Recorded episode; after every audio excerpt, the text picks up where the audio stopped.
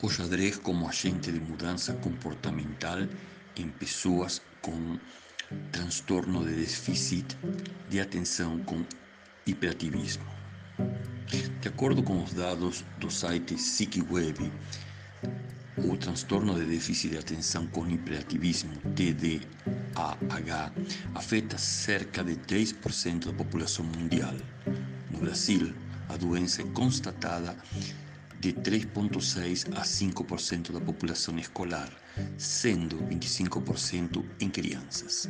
Embora a doença seja observada com mais frequência na infância, 66% das crianças continuam demonstrando os sintomas na adolescência e 50% na idade adulta. Dos 17 milhões de brasileiros com TDAH, apenas 30 mil pacientes estão em tratamento.